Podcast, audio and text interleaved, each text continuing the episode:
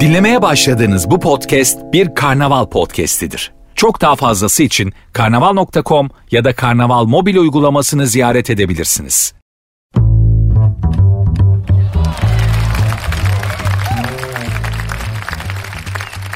Sert Ünsüz başladı hanımlar beyler. Hepinize merhabalar. Ben Nuri. Programın Twitter ve Instagram adresleri aynı. Sert Ünsüz yazıp sonra iki alt tire koyuyorsunuz. Benim Instagram adresim de Nuri Ozgul 2021. Nuri Ozgul 2021. Eh bitti. Ya bu kadar. Hadi dağılalım artık. Çünkü gerçekten aklıma anlatacak bir şey gelmiyor. Her gün her gün de size anlatacak bir şey bulmak kolay değil. E o zaman nereye niye oraya geldin? Sen niye orada oturuyorsun diyeceksiniz. Çok haklısınız ama zaman zaman kendimi hani bu akşam ne pişirsem diyen ev kadınlarından bir farkım yok aslında. Onların da problemi aynı. Annem mesela zaman zaman bana hep aynı şeyi söylüyor. Oğlum yemeği yapmak bir şey değil. Bana ne pişireceğimi söyle. Asıl problem o. Anlatmak bir şey değil hanımlar beyler. Ne anlatmamı istiyorsunuz? Bana onu söyleyin. Twitter adresini falan o yüzden verdim. Yoksa ben size kuantumdan başlarım ornitonklerin üreme sistemine kadar. Pek çok konuda geyik yapabiliriz, sohbet yapabiliriz. Orada bir sıkıntı yok. Mevzu bulmak mesele. Şimdi anlatamayacağımız şeyler var, anlatabileceğimiz şeyler var. Çünkü ülkede rütük diye bir şey var. O olmasa bile adab-ı muaşeret diye bir şey var. Her şeyden bahsedemeyiz. E, memleketteki durumlar belli, dünyanın hali belli. Her şeyden de anlatamıyorsun. Pek de eğlenceli bir yer değil artık dünya. Saçma sapan şeyler çok olsa da. Dolayısıyla hani bizim işin zorluğu nedir bahsinde? Bizim işin zorluğu da budur. Bir konu bulacaksın ve onu öyle bir anlatacaksın ki insanlar ondan keyif alacaklar. Aha ne güzel iyi ki dinlemişim diyecekler. Ya da yüzlerinde anlam veremedikleri bir sırıtışla seni dinleyecekler. Benim başarım budur. Radyocunun başarısı budur. Elbette ki dünyanın en zor işi değil. Kim bilir sizin işleriniz ne kadar zor. Kolay iş var mı? Yok. Ama şöyle de bir laf var. Biz işten korkacağımıza iş bizden korksun. Geldim eminim saat 10'a kadar kül kedisi Cinderella'nın ayakkabısını kaybettiği saatlere kadar sizlere anlatacak bir şeyler bulacağım. Gram aklımda hiçbir şey yok yemin ederim. Şimdi bakacağım şimdi anlatacağım. Allah sonumuzu hayretsin hanımlar beyler Süper FM'de. Sert Ünsüz programın adı. Ben Nuri birazdan devam edeceğiz.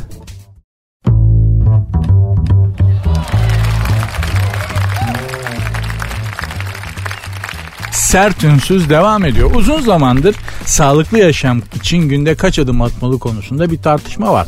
Hem de öyle böyle değil yani Harvard Üniversitesi ile Massachusetts Üniversitesi arasında. Bunlar da öyle astrofistin üniversiteler değil çok ciddi bilgi üreten bilim yuvaları. Harvard diyor ki 10 bin adım Massachusetts Üniversitesi diyor ki gene tam gene tam Massachusetts diyemiyordum. Peki bunu yavaş söyleyeceğim. Harvard Üniversitesi diyor ki 10 bin adım Massachusetts Üniversitesi diyor ki 7 bin yeter. Fazla yıpratmayın kendinizi. Osman Müftüoğlu hocamız diyor ki 10 bin 7 bin bunlar fark etmez. Yürüyelim arkadaşlar. Ben de diyorum ki sakın ha arkadaşlar. Aman diyeyim arkadaşlar. Oturun oturduğunuz yerde arkadaşlar. En azından İstanbullular için böyle diyorum. Çünkü İstanbul'da başınıza bir şey gelmeden, herhangi bir sakatlık gelmeden 7000 adım atabilecek bir insan evladını daha analar doğurmadı. İlla ki başınıza bir şey gelir. İstanbul'da A noktasından B noktasına gitmek istediğinizde mesela 7000 adım atacaksınız. İlla ki başınıza bir şeyler gelir. Ya birileri omuz atar hır çıkar. Ya köpek sürüsü kovalar ya da bir tane köpek kovalar. Ya haybeciler ya tinerciler ya zombiler yolunuzu keser para ister. Ya ayağını ayarsız bir kaldırım taşına basarsın burkulur. Ya da böyle ne baktın lan yüzüme manalı manalı diyen bir denyo kır çıkartır. Hava yağmurlu ise dingildeyen bir kaldırım taşına basarsın. Altındaki su pörç diye yüzüne üstüne başına fışkırır. Sağlıklı olmak için yürüyelim diye başlarsın. Bin adım olmadan sinire keser insanlıktan çıkarsın. O yüzden oturun arkadaşlar. Çünkü yürümezsen en fazla yağlanırsın, kilolanırsın. Yürürsen Allah korusun 7 bin adım bitmeden ya karakolluk ya hastanelik ya da tımarhanelik olursun. Ne gerek var? Otur efendi gibi insülin direncini yaşa kardeşim. Yüksek tansiyonunu yaşa. Daha iyi. Sinir hastası olmaktan daha iyi. Allah korusun antidepresanlara düşersin. Bu zamanda İstanbul'da yürüyüş yapmak isterken hiç gerek yok. Osman Müftüoğlu hocamız kaliteli yaşam konusunda bir uzmandır. Kaliteli yaşamı şöyle özetlemiş. Sağlıklı beslenme, düzenli egzersiz, yeterli uyku. Huzura odaklı bir ruhsal yapılanma.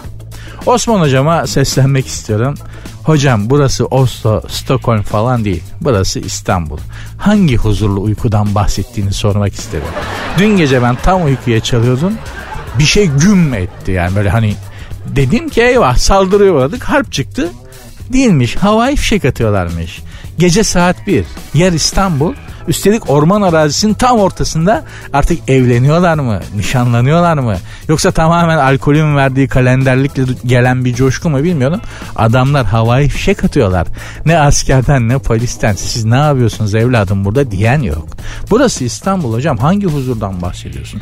Ya yoldan son ses açık geçen bir otomobil camları da açmış. Çünkü dünyaya söyleyecek bir şeyleri var tamam mı? Hiç kimse onu görmüyor. Anası babası zaten sevmemiş yani. Hiç sevilmemiş herif. Ne yapsın öfkesini bir şekilde bize bildirmesi lazım. Müziği son ses açıp gece yarısı höyküre höyküre yoldan geçiyor. Diyor ki dünyaya ben de varım beni de sevin. Ona da şefkat duymak lazım kızmamak lazım. Zavallı çünkü anlatabiliyor muyum? Ya da mesela gecenin bir yarısı balkonda kafa çekip yüksek sesle şarkı söyleyen ya da çev- geyik çeviren komşular. Hangi huzur? Neredeki huzur? Ya ben İsviçre'de şehir adı da benim. İsviçre'de Winterthur denen kasabada 3 gün kaldım e, bunalıma girdim. Huzur çok sessiz. Hiç tatava yok. Hiç gürültü yok. İnsanlar çok saygılı. Aşırı saygılılar ve gerçekten birbirlerinin haklarına o kadar riayet ediyorlar ki bir İstanbullu olarak ben bunalıma girdim. Bu, bu olmaz yani. Bu, bu, bu, bu doğru değil. Seri katil boşuna olmuyor insanlar. Gerçekten o kadar huzur da insanı bozuyor yani. Benim bünyem artık huzuru kabul etmiyor Osman hocam. Ha nasıl huzurlu yaşayabilirim? Benim bünye huzurlu olunca strese giriyor. Tam tersi 10 bin adım atmak, 7 bin adım atmak bunlar bize göre, bana göre işler değil. İstanbul'daysan yürümek yok. Zaman zaman koşacaksın. O da otobüse binmek için ya da birilerinden ya da köpek sürülerinden kaçmak için. Onun dışında kıpraşmayın arkadaşlar. Üzülürsün.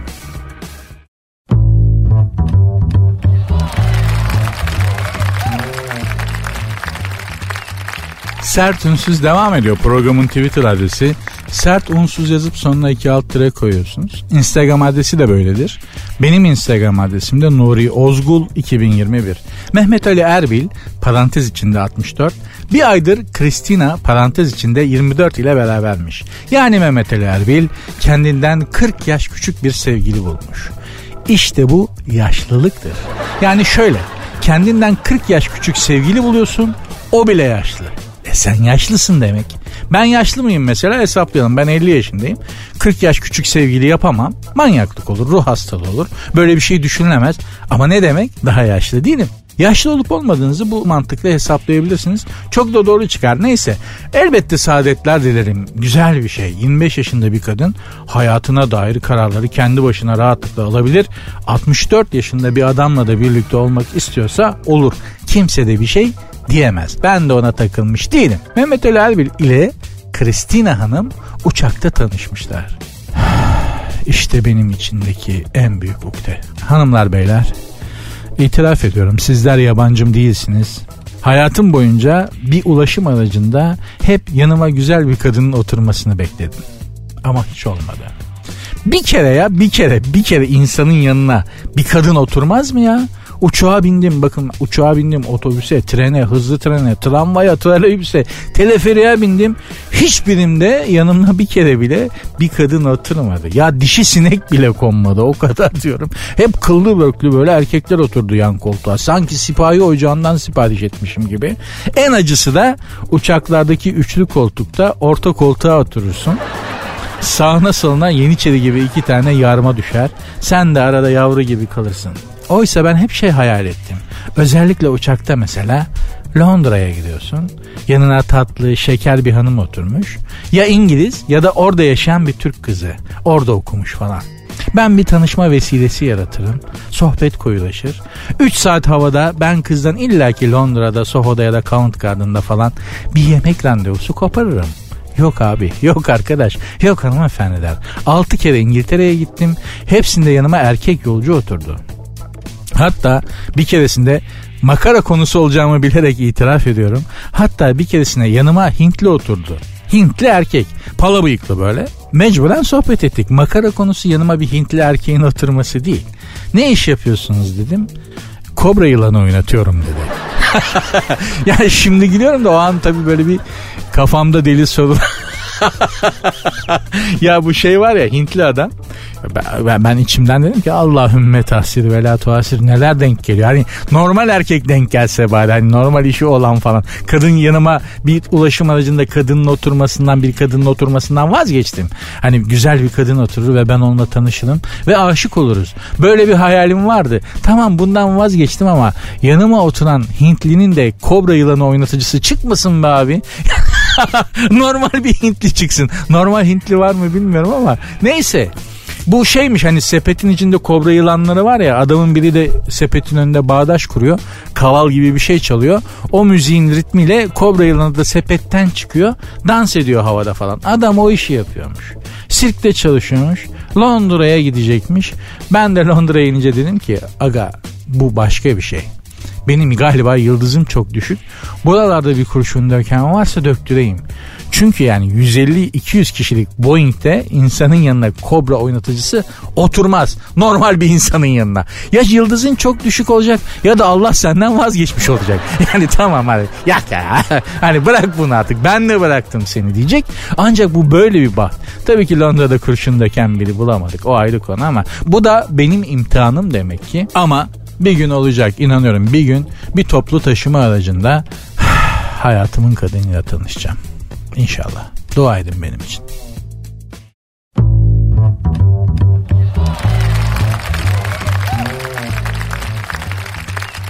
Hanımlar beyler müjdemi isterim. NASA uzayda biber yetiştirmiş. Şili biberi fideleri uzayda çiçek açmışlar. Bir haftaya kalmaz da biberlere dönüşmesi bekleniyormuş o fide çiçeklerinin. Yanına bir de domates ekin aya gidene kadar menemen yaparsınız. Ben size diyorum bunlar dünyadan ufak ufak tüyüyorlar.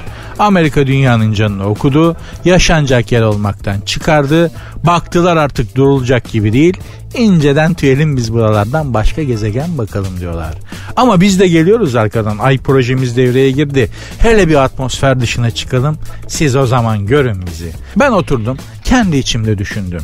Hani bir türlü take off denen olayı gerçekleştiremiyoruz ya. Take off nedir? Bir havacılık deyimi. Take off uçağın tekerinin yerden kesildiği ana take off diyorlar. Uçak o andan itibaren uçmaya başlamış sayılıyor. Biz ülke olarak bir türlü take off yapamıyoruz. Tam yırtacağız. Tam tekeri yerden keseceğiz. Uçuyoruz artık diyeceğiz. Ya bir darbe oluyor ya bir ekonomik kriz oluyor ya Orta Doğu'da savaş çıkıyor ihale bize kalıyor ülkeyi mülteci basıyor illa başımıza bir şey geliyor. Bunu da genelde hep dış güçlere bağlarlar dış mihrakların oyunu derler. Bence değil ben sebebini buldum. Bence sebebi yer çekimi. Ciddi söylüyorum. Yer çekimi bizi bozuyor. Ben buna inandım. Atmosfer dışına çıkalım. Şu ağırlıktan bir kurtulalım. Bakın görün nasıl şahlanacağız. Aya ayak bastığımız an Jüpiter'e gitmemiz 3 gün. Yeter ki şu atmosferin dışına çıkalım bak. Çıkalım. Aydayız. 3 gün sonra Jüpiter'deyiz. 12-13 güne kalmaz biz güneş sistemini bitiririz. Venüs, Uranüs, Neptün hop hop zıplarız. Bizi bozan yer çekimi, bizi bütün tutan, bütün bu ataletin sebebi yer çekimi. Başka bir kavim de bunu başaramaz. Bakınız Amerika 1960'larda ayak bastı. Hala başka gezene geçemedi. Mars'ta uzaktan kumandayla araba yürütüyor. 1960'da biz aya ayak basmış olsaydık şimdi Uranüs'te toplu konut satıyorduk. Uzaydaki Türk üzerine çok espri yapılmış üretilmiştir. Binlercesi üretilmiştir. Özellikle de Cem Yılmaz tarafından. Ben de daha fazlasını yapacak değilim. Oldukça kavşamış, e, gevşemiş bir konudur ama Amerikalı astronotların uzay mekiğinde biber yetiştirdiği haberini okuyunca ister istemez bizim astronotlar olsa ne yetiştirirdi diye acaba düşündüm. Ya öyle bir soru geldi aklıma. Sizin aklınıza gelmedi mi? Biz Ay'a bir astronot yolladık ve uzay mekiğinde bir şey yetiştireceğiz. Bir Türk astronot ne yetiştirirdi? Ben cevabı söyleyeyim. Gezen tavuk. Kesin. Hem yumurtasını alırsın hem etinden faydalanırsın. Amerikalı Amerikalı biber yetiştirdim diye sevinsin. Biz orada ayda uzay mekinde gezen tavuk yetiştirdik. Bu gezen tavuk mevzusu da hayatımıza son 10 yılda girdi biliyorsunuz. Fakat çok abarttık. Yani hani hemen şirazesinden çıktı bu gezen tavuk işi. Ya balkonda tavuk besleyen teyzeler var. Bizim semtte var. Ne bu diyorum? Gezen tavuk diyor balkonda dolaşınca gezmiş mi oluyor bu tavuk diyorum. Arada çıkarıp ben gezdiriyorum diyor. Çok merak ettim nereye gezdiriyorsun dedim. Motora bindirip Beşiktaş'tan Üsküdar'a geçiyoruz. Kadıköy falan diyor. Toplu taşımayla gezince tavuk gezmiş. Olmuyor ki be teyzeciğim. Öncelikle gezen tavuğun nasıl ve nerede gezmesi gerektiğini öğrenmen lazım. Sonra gezen tavuk besle. Toplu konut balkonunda gezen tavuk olmaz. Ama gezen tavuk projemiz bence devlet projesi haline gelmeli. Ay'a giden Türk mekiğiyle gezen tavuk bizimle beraber uzaya adım atmalı. Bu hayvan bunu çoktan hak etti. Sizce de öyle değil mi? Programın Twitter adresini tekrar vereyim de şu gezen tavuğu aya gönderelim mi göndermeyelim mi konusunda bir fikriniz varsa ya da başka bir öneriniz varsa aya hangi hayvanı yollayalım hangi yemeği gönderelim hangi ürünümüzü yollayalım bize özgün Onları bana yazarsanız çok sevinirim. Programın Twitter adresi sert unsuz yazıp sonuna iki alt tire koyuyorsunuz. Instagram adresi de öyle. Sert unsuz sonunda iki alt tire var. Benim Instagram adresim de Nuri Ozgul 2021.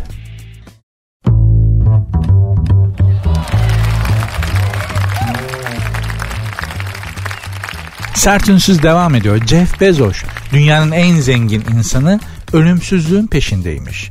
Hücrelerin yaşlanmasını önleyecek bir proje üzerinde çalışan bir bilim adamını fonluyormuş baba. İşte bir ömür boyu harcasan bitmeyecek kadar çok paran olunca da böyle sıkıntıların oluyor. Ölmemek için yırtınıyorsun. Eminim bu Jeff Bezos'un aklına arada bir şöyle şeyler geliyordur. Ya o kadar çalıştım 200 milyar dolar servet yaptım ama ben ölünce damatlarla gelinler yiyecek la bu parayı. Bak kesin böyle düşünüyordur. Kesin. Çünkü her insanın aklına belli bir yaştan sonra ne yapıyorum ya ben? Bütün bu koşturma bunca sıkıntı neden? Kimin için çalışıyorum düşüncesi ve sorusu gelir. Bu çok normaldir. Jeff Bezos'a da basmış aynı dert belli. Bu parayı damatlara gelinlere bırakmadan ben nasıl yerim diye düşünmüş. İnce fikre yatmış ve ölmemem lazım diye bir cevap bulmuş. Ve uzun vadede ölümsüzlüğü araştıran bir bilim adamına 2.2 milyar Turkish lira bakın 2.2 milyar Türk lirası para vermiş. Önce hücrelerin yaşlanmasına engel ol oradan da ölümsüzler yürüyebiliyorsan yürü diye 2.2 milyar para. Adam ne sevinmiştir ama akşam pazarı sağlam bir keriz düştü diye. Buradan da Jeff Bezos'a ben seslenmek isterim. Ölmemeyi fiziksel bir tedbirle çözemezsin Jeff abi. Azra ile çalım atamazsın.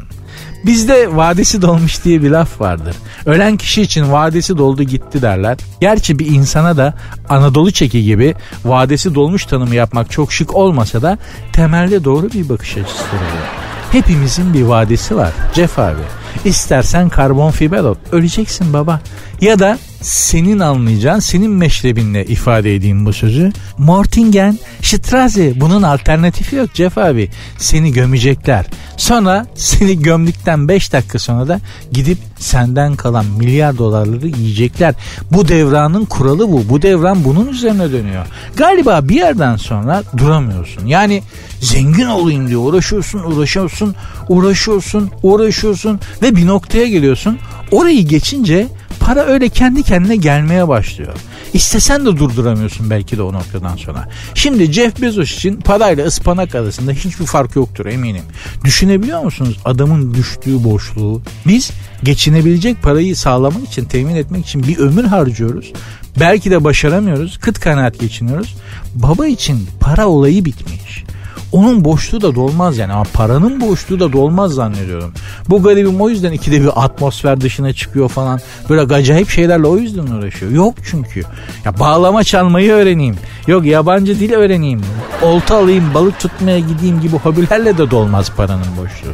Para işini çözdüysen onun boşluğunu dolduracak bir şey bulamıyorsun. Al işte adam rokete binip ikide bir atmosfer dışına çıkıp geri geliyor ibiş gibi. Ne yapsın? Hayatında artık para kazanmak problemi yok.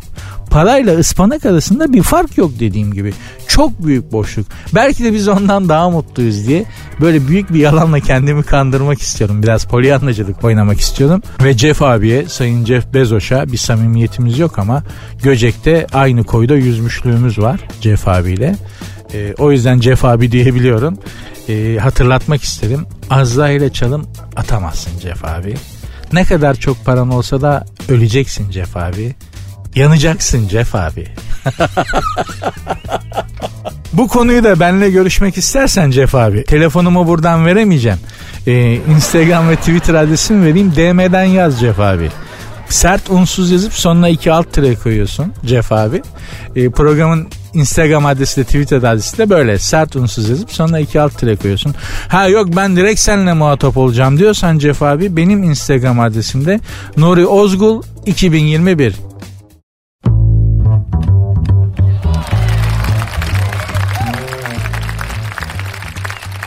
Hanımlar beyler hiç benim alakam olmasa da bu konuyla bana aşk acısıyla ilgili bir soru gelmiş DM'den sert size.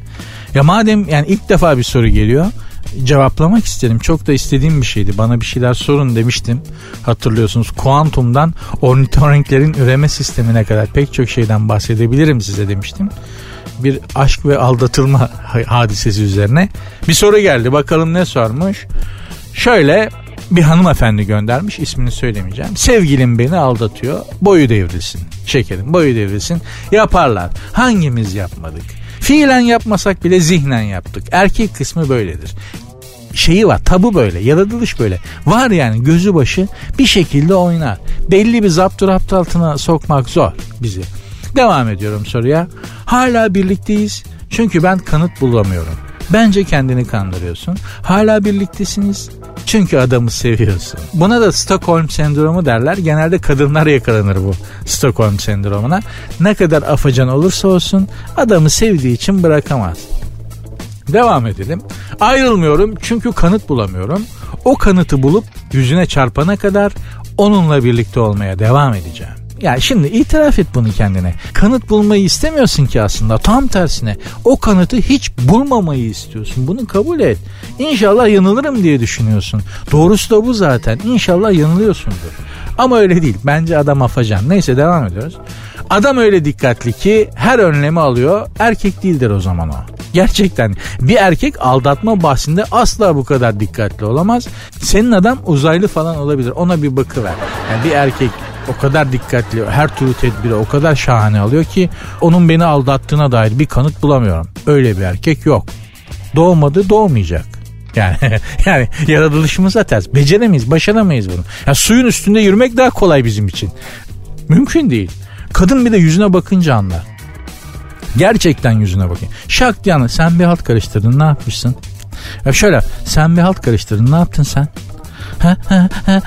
Ya bak adam hiç günahı olmasın. Ya erkek suçluluk duygusuyla bu konuda aldatma konusunda suçluluk duygusuyla doğmuş bir varlık olduğu için ya adam haza melek tamam mı? Pirupak en küçük bir falsosu yok. En küçük. Tertemiz ya vicdanen rahat yani. O kadar tertemiz melaike gibi bir adam. Evli. Akşam karısı geldi. Karısı kapıyı açtı. Sen bir şey yaptın. Bir halt etmişsin. Sen ne yaptın bakayım desin. Adam öyle yapar. Ne yap? İlla kendini bir gözden geçirir. Hani ben bir şey yaptım mı gerçekten diye. Erkeğin dünyası böyledir. Bizim ruh dünyamız böyledir. Yaradı, inşaat böyle bizde anlatabiliyor muyum? Dolayısıyla hani erkek çok dikkatli de beni aldattığı için delil bulamıyorum, ispat bulamıyorum. Öyle bir şey yok. Erkek değildir o. Yani o zaman adama iyi bak. beni aldattığını diğer kadından öğrendim. E tamam işte ispatın kralı. Kadın bana birlikte fotoğraflarını attı. E sen daha ne kanıt arıyorsun? Ama sevgilim bunun montaj olduğunu söylüyor. Helal olsun. İşte bu biz erkeklerin en iyi yaptığı şeydir. Hanımlar beyler yöntemin adını söylüyorum. Erkek dünyasından çok ince bir tüyo bizi dinleyen hanımlar için çok değerli bir tüyo.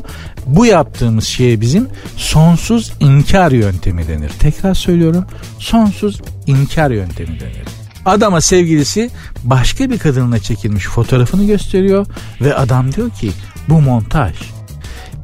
Sen hiç Photoshop'la montaj yaptın mı? Dünyanın en zor işlerinden biridir. Hiçbir kadın o zahmete katlanmaz bir erkek için. Nesin sen? Ajan mı? Niye sana foto montaj yapsınlar? İşte biz buna sonsuz inkar yöntemi diyoruz. Yani sen sevgilini bir kafede sarmaş dolaş bir kadınla yakalasan ve desen ki bu kadın kim? Sana der ki hangi kadın? Desen ki işte bu yanında kolların arasındaki bu kadın kim? O sana der ki vallahi montaj hayatım yanıma koymuşlar farkında değilim. Haberim yok. Mutlaka bak mutlaka bu böyle devam eder ve bir noktadan sonra mutlaka kadın gördüklerinden şüphe etmeye kendinden şüphe etmeye başlar. Ya acaba ben mi yanlış görüyorum? Gerçekten yanında kadın yok mu? Aa bu gerçekten fotomontaj mı? Buna işte biz yeter ki erkek sonuna kadar inkar etsin. Yanında olsa bile, sarmaş dolaş olsa bile, aynı mekanda, aynı odada, aynı e, şeyde yakalansa bile ne kadını? Yanımda kadın yok. Bu kim? Aa kadın mı ne? Yavrum sen iyi misin? Kad Nerede kadın ya? Ya şimdi koşarak kapıdan çıktı bak. Hangi kapıdan? tamam mı? Yani bunu böyle yapın. E, hiçbir kadın iddiasında ısrarcı olamaz. Gözüyle görse bile olamaz. Soru devam ediyor. Öteki kadınla birlikte karşısına çıkmaya karar verdik. Bakalım o ne yapacak? Ben sana söyleyeyim ne yapacağını. İkinizi de ikna edecek. Çünkü şu ana kadar anladığım kadarıyla sizin adam yani senin adam sizin adam dedim çok özür dilerim ama senin adam çakalın önde gideni. Dikkat edin üçünüzü birlikte yaşamaya da ikna ediyor. Yani adama ikiniz gidiyorsunuz ya bizim ikimizi idare ediyormuşsun aynı anda. Sen nasıl alçak nasıl namussuz bir adamsın diye hesap soracaksınız ya. Dikkat edin üçünüz birlikte yaşamaya ikna etmesin o çakal sizi. Çünkü o potansiyel var. Onda da var sizde de var. Bana ne yapalım diye soruyorsan eğer ikiniz de başka diyarlara kaçın bence. Belki kurtulursunuz adam çok tehlikeli.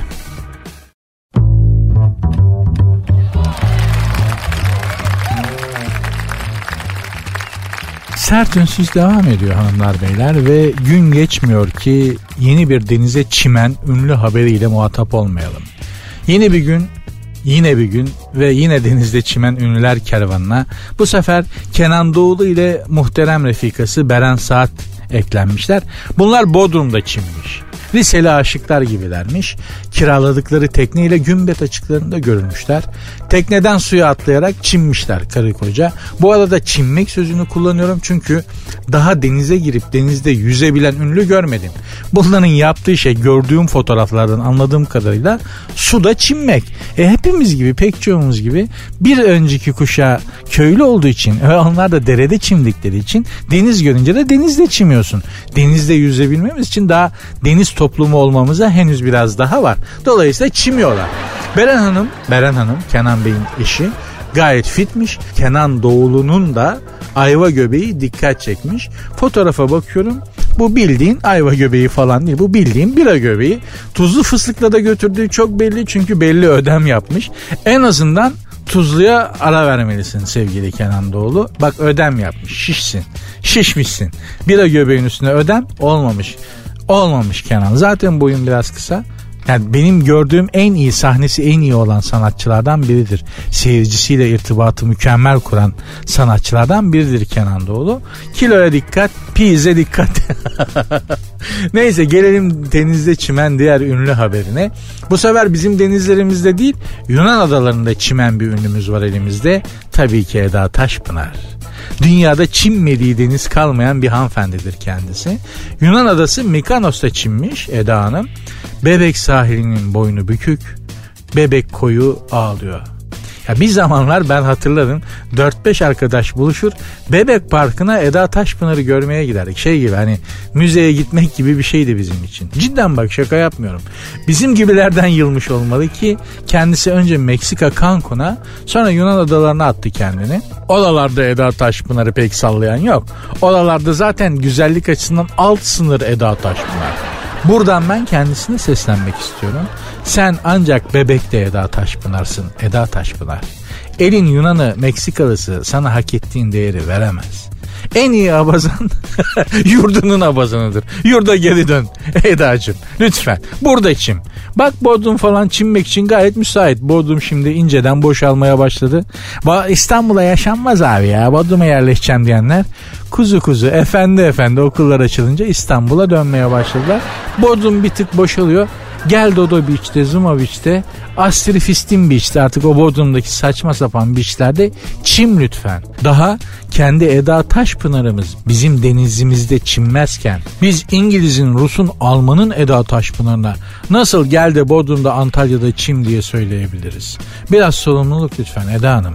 Lütfen gelin yurdunuzun denizlerinde çimin. Abaza diyorsanız plaj abazanının kralı bizde. Kazık fiyat diyorsan dünyada lideriyiz. Çakma ürün falan tatil verdileri kaynıyor. çakma ürünü. Güneş, deniz, hava, kum hepsi var. Hepsi var. Müsilaj bile icat ettik. Yani denizlerimizde şu an yok yok balık hariç. Yani balığı pek ya bizim denizlerde balık dışında bir denizde olmaması gereken her şey var. Bir de sen eksiksin Eda Taşpınar. Yani bizim denizlerimiz Eda Taşpınarsız olamaz. Karette karetta gibi bir şeysin sen bizim için. Lütfen geri dön ve bizim sularımızda çim. Bekliyoruz. Lütfen biraz sorumluluk al. Programın Twitter adresini tekrar veriyorum. Sert unsuz sonunda da iki alt tire var. Instagram adresi de böyle. Sert unsuz yazıp sonuna iki alt tire koyuyorsunuz. Benim Instagram adresim de Nuri Ozgul 2021. Neden bu kadar sık Instagram ve Twitter adresi veriyorsunuz diye soracak olursanız gelen dinleyicilerden aldığım tepki şu. Aa ne kadar az takipçiniz varmış. Çünkü program yeni ya da ben çok kötü bir radyocuyum bilmiyorum. Program tweetleri ve Instagram'daki like'ları falan patron sayıyor. Tek tek oturup hepimizin like'ını falan sayıyor. Tweetini sayıyor. Ve ona göre maaş alıyoruz. Ona göre bir işimizin olup olmayacağına karar veriliyor. O yüzden de sık sık Twitter ve Instagram adresi veriyorum. Yoksa ben Instagram'da like peşinde koşacak adam değilim. Ne yapıyorsun sen burada diye sormasanız bin yıl aklıma gelmez bin yıl üzülmem. Ama bu iş böyle sistem böyle. O yüzden Hadi biraz yardım edin Twitter'dan Instagram'dan da biz de biraz ekmek yiyelim. Devam edeceğiz.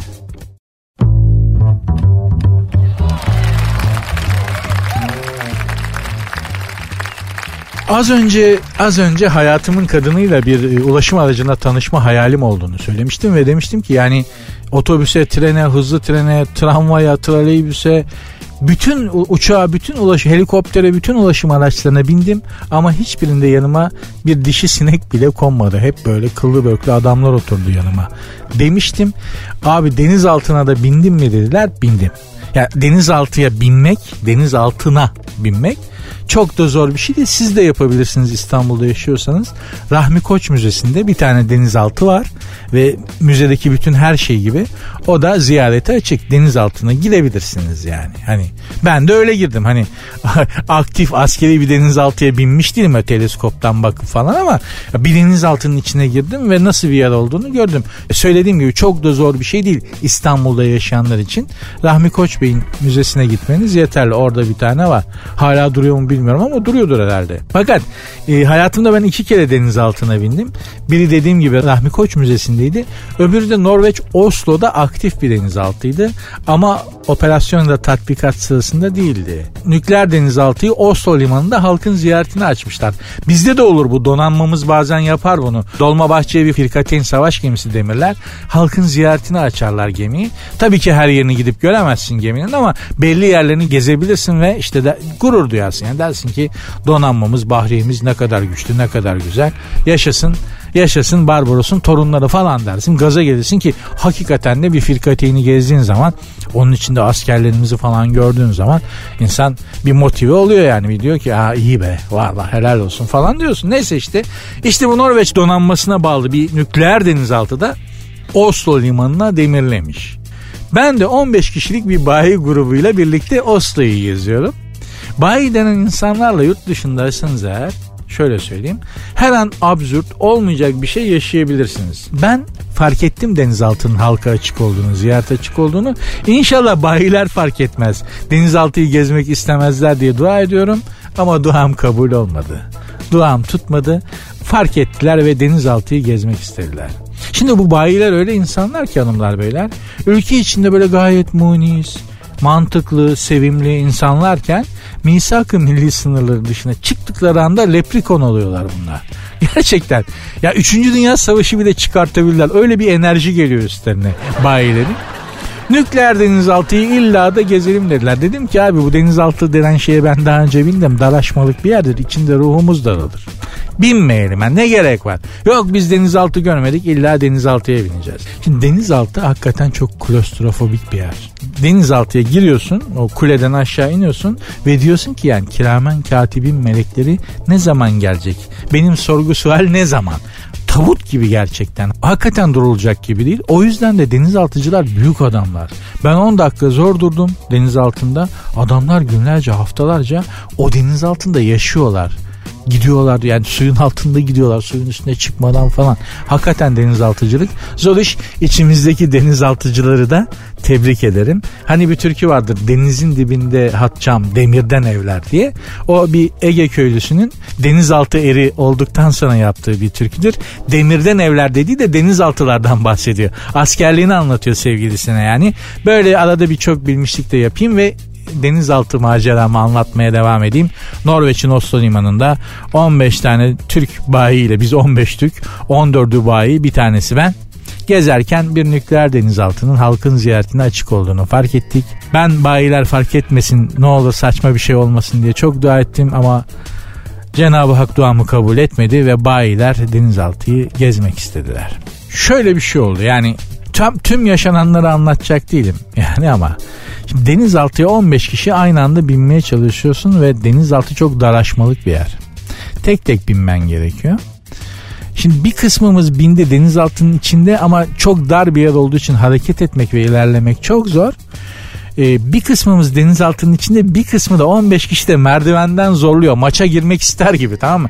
Ve aşağıdayım en öndeyim. Yukarıdan şöyle bir ses geldi. Beyler ilerleyelim dışarıda sıkıştık beyler. ya bana Norveç'in Oslo limanında nükleer denizaltının içerisinde halk otobüsü tadı yaşattı adam ya. yani hakikaten Türk olmak çok eğlenceli bir şey. Yani yurt dışına çıktığın zaman çok eğlenceli bir şey. E, o yüzden bir yere gezmeye gidiyorsanız çok tanıdığınız, bildiğiniz, huyunu suyunu bildiğiniz ve hakim olduğunuz insanlarla gitmekten çok tanımadığınız ya da çok az tanıdığınız insanlarla gidin çok eğlenirsiniz. Çünkü mutlaka çok saçmalayan biri çıkıyor ve o çok büyük bir eğlence yaratıyor. Ya deniz altında Norveç'in Oslo limanından nükleer denizaltının içinde şöyle bir şey duy- duyabilir misiniz? Beyler ilerleyin aşağıdakiler alo kaldık burada şşş. Ulan bu bir ölüm makinesi ya. Bu bir nükleer bir ölüm makinesi ve halk otobüsü tadında bir şey yaşattı adamlar bana. İyi ki de gitmişim, iyi ki de yaşamışım. İnşallah sizlerin başına tehlikeli olmayan çok ama çok eğlenceli şeyler gelir gezip tozarken her zaman söylüyorum. Mutlaka eğer imkanınız varsa, paranız varsa bütçenizin bir kısmında gezip tozmaya, dünyayı görmeye ayırın. Çok başka bir insan olacaksınız ve çok mutlu bir insan olacaksınız. Hepinize inşallah nasip olur. Programın Twitter adresini ve Instagram adresini vermeyeceğim bu sefer. Üst üste veriyorum. Çok böyle şey oluyor. Talepkar, ısrarcı olmuş gibi oluyorum. O yüzden vermeyeceğim. Devam ediyor Sertünsüz.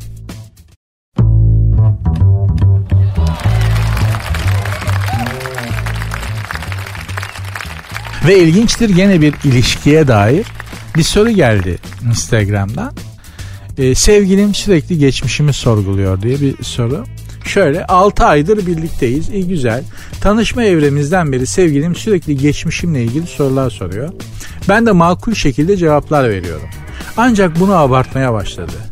Öğrendiği şeyleri aleyhime kullanmaya başladı. Örneğin senin gibi birinin o insanla nasıl birlikte olduğunu aklım almıyor diyor. Hatta daha ileri gidip o kişilerin kendinden iyi olup olmadığını soruyor ki bunu her erkek maalesef az ya da çok yapar. Ben ne yapayım demiş kaç. Yani bir şey söyleyeyim o adam artık iflah olmaz. Çok derinlere inmiş adam. Mazinde birlikte olduğun insanlarla kendini kıyaslamaya ve sana sormaya başlamış. Hangimiz daha iyiydi? Tabii ki sen de yalan söyleyeceksin. Sen diye her kadının yaptığı gibi.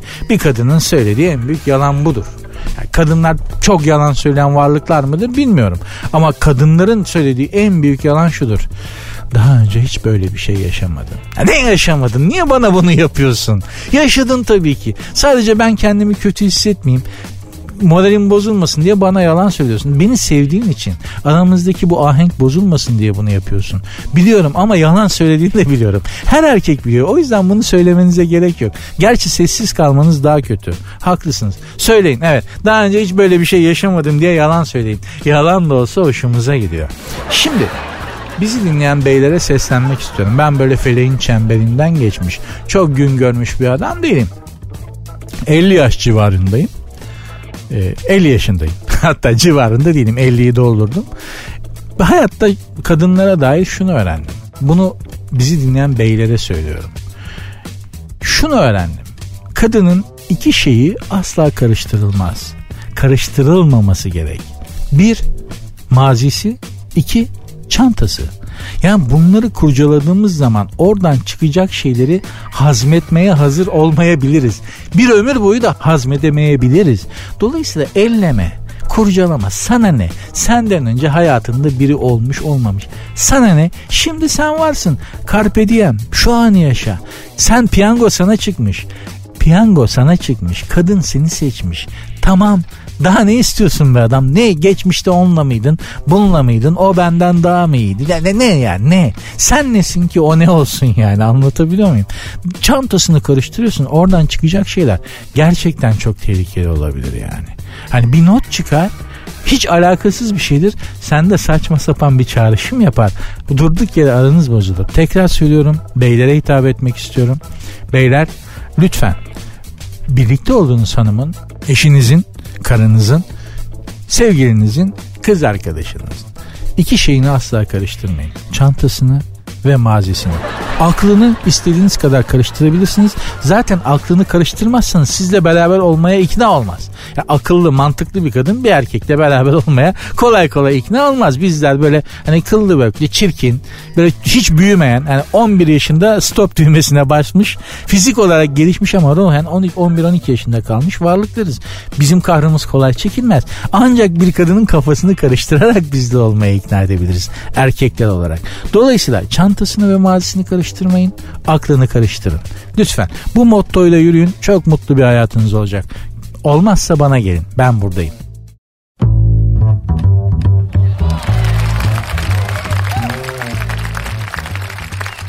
Sert Ünsüz devam ediyor. Yani program olarak devam ediyor ama bugünkü son anonsum. Ama kapanışı birlikte yapalım olmaz mı? Beraber açtık beraber kapatalım. Dün ya da ondan önceki gün anlatmış olacağım. Van Gogh'un hayatından bahsetmiştim. 900'e yakın resim yapmış ve tek bir tanesini bile satamamış. Maalesef satamamış. Bu yüzden de çok büyük e, acılar çekmiş. E, Fransa'nın Arles kasabasında uzunca bir süre bulunmuş ve e, şaheser denen eserlerini oralarda yapmış. Van Gogh'tan bahsederek işte yani ne kadar büyük yetenek olursanız olun kıymetiniz bilinmeyebilir falan gibi şeyler söylemiştim. Van Gogh'a bu sefil hayatında Doktor Gaşe diye bir adam Arle kasabasında Fransa'nın Arle kasabasında Doktor Gaşe diye bir adam çok altın kalpli bir adamcağızmış ve çok yardım etmiş Van Gogh'a karnını doyurmuş cebine harçlık koymuş falan Van Gogh da e, teşekkürlerini şükranlarını ve borcunu onun tablosunu yaparak ona ödemiş. Doktor Gaşe demiş ki doktor kusura bakma benim param yok. Bu tabloları da kimse satın almıyor. Al sana resmini yaptım buyur. Şimdi iyilik yap denize at derler ya. İyilik yap denize at. Doktor Gaşe'nin tablosu e, ne kadara satılmış bakıyorum. 82 milyon 500 bin dolara. 82 milyon 500 bin dolara satılmış. Bu adam bu tabloyu yapan adam Van Gogh açlıktan saçındaki bitini yiyordu. Dediğim gibi iyilik yap denize at. Ha nedir? Doktor Gaşe tablosu bugün artık yok. Çünkü satın alan adam Japonmuş. 24 milyon dolar da vergi ödemiş. Yani 82 milyon 500 bin dolar tabloya vermiş. 24 milyar da vergisine vermiş. Adam ölmüş. Torunları da bu vergiyi ödemek istememişler. Çünkü hala tablonun bir vergisi var. Ve bu tabloyu alan Japon da Şintoizm dinine mensupmuş. Yakılarak öldürülüyormuş ve değerli eşyalarıyla beraber. Doktor Gaşe tablosu hanımlar beyler Şintoizm dini gereği tabloyu satın alan zengin adamla beraber yakılarak yok edilmiş maalesef. Bir şaheser yeryüzünden eksildi böylece. Fransa'nın ücra bir kasabasındaki bir adam. Arle diye bir kasabada yaşayan Doktor Gaşe diye bir adam. Bir ressamın karnını doyurduğu için bugün 2021 yılında Sert Ünsüz programında Nuri adında biri ondan sizlere bahsediyor. Bir iyilik yap, denize at. Balık bilmezse halik bilir denir ya. Gerçekten böyle. Bakın Doktor Gaşe'nin adı hala yaşıyor ve hala yaşayacak. Ve insanlar hep Doktor Gaşe tablası yandı bitti kül oldu. Biz onun orijinaline artık bakamayacağız diye üzülecekler. Bundan nasıl bir ders çıkartırsınız? Valla bir ders çıkartmanız gerekir mi gerekmez mi bilmiyorum ama arkadaş ortamında geyik yaparken belki tatlı bir anekdot olarak işinize yarar diye anlattım. Sert ünsüz bu akşamlık bitti. Ben yavaş yavaş evime gideyim. Kül kedisi Cinderella'nın ayakkabısını kaybettiği saatlerdeyiz. Gideceğim çalışacağım. Daha işim gücüm var bir sürü. Yazılacak notlar var. Kendinize iyi bakın. Yarın tekrar birlikte olacağız inşallah. Umuyorum ve diliyorum ki sizleri kendi gerçekliğinizden kopartıp can sıkıcı düşüncelerden kopartıp biraz farklı şeyler düşündürmüş, eğlendirmiş, rehabilite etmişimdir. Bunun zevki, mutluluğu bana yeter. Programın Twitter adresi ve Instagram adresi aynı. Sert unsuz yazıp sonuna iki alt tire koyuyorsunuz. Benim Instagram adresim de Nuri Ozgul 2021. Yarın görüşmek üzere. Dinlemiş olduğunuz bu podcast bir karnaval podcastidir. Çok daha fazlası için karnaval.com ya da karnaval mobil uygulamasını ziyaret edebilirsiniz.